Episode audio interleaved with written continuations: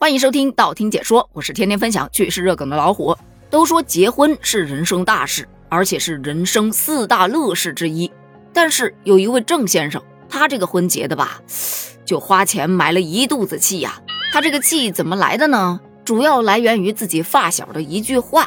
当时参加完婚礼，发小就跟他说了这么一句：“哎呦喂，这菜都是预制菜，还不如回农村办呢，既新鲜又实惠。”这一听，郑先生就坐不住了，因为他为了能够给亲朋好友留下一场难忘的婚宴，是特意选了市区一家很知名的酒店，而且选的是五千九百八十八元，也就是小六千块钱的宴会套餐，这是该酒店最贵的一栏，为的就是让大家在酒席上能够吃好喝好。可没想到，大家没吃好，郑先生就开始较真儿了，他就把菜单上面的菜品一个个的去摸了摸，发现除了几样海鲜和时令蔬菜。其他的基本上都是在网上可以买到的预制菜，蒸一蒸，摆个盘就能上桌，成本一千来块，你收我六千，六千你要是好吃倒也认了。问题是他在婚礼之后向很多的亲朋好友做了菜品回访，结果他那些好朋友们得知他这一桌菜需要六千，没有一个人相信的，都觉得十分的不可思议。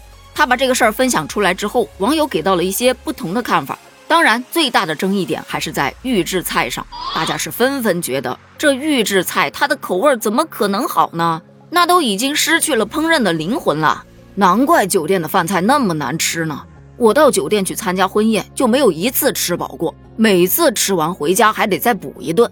唉，这确实存在问题啊！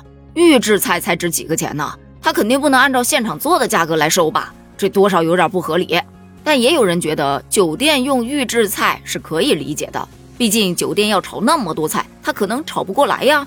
这个时候使用一点预制菜，不就成了一种最好的选择，避免了上一盘菜过半个多小时再上下一道，人都饿过劲儿了，那还吃个啥呀？上一盘抢光一盘，桌上全是空盘子，摆着也不好看呢。还有的说，人酒店主要是婚宴场地，注重的就是一个仪式感。这个仪式感，它不就弱化了菜品的味道了？你要真想吃得好，还真就得去农村办席，办那种一条龙，请厨师上门做的那种，就所有食材都在眼皮子底下，真材实料，现场完成，那口味儿也是杠杠的好。既然选择了在酒店吃，吃的说白了就是个排面，是个气氛。要知道，有些酒店还单独的收场地费，你用它的大屏幕还要另付，那才叫真的坑呢。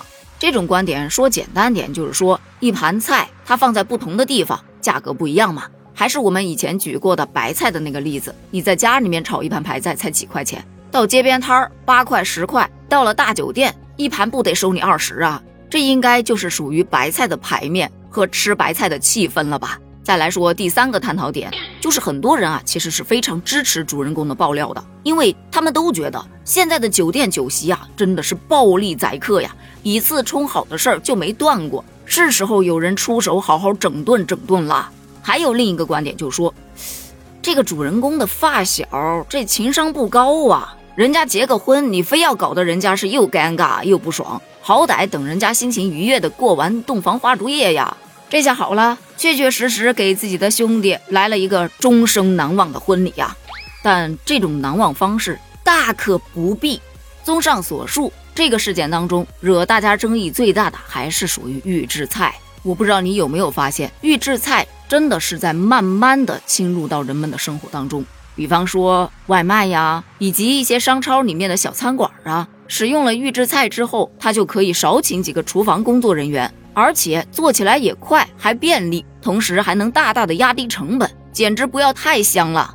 但预制菜还有一批是高端预制菜，就是它菜品其实做的还是蛮丰盛的，味道也是非常不错。那有些小伙伴在家里宴请朋友的时候，上这么一道硬菜，又节约了时间，而且还能装一装呢。有需求，它不就有市场了吗？但说句实在话，预制菜的质量、口味真的没有办法保证。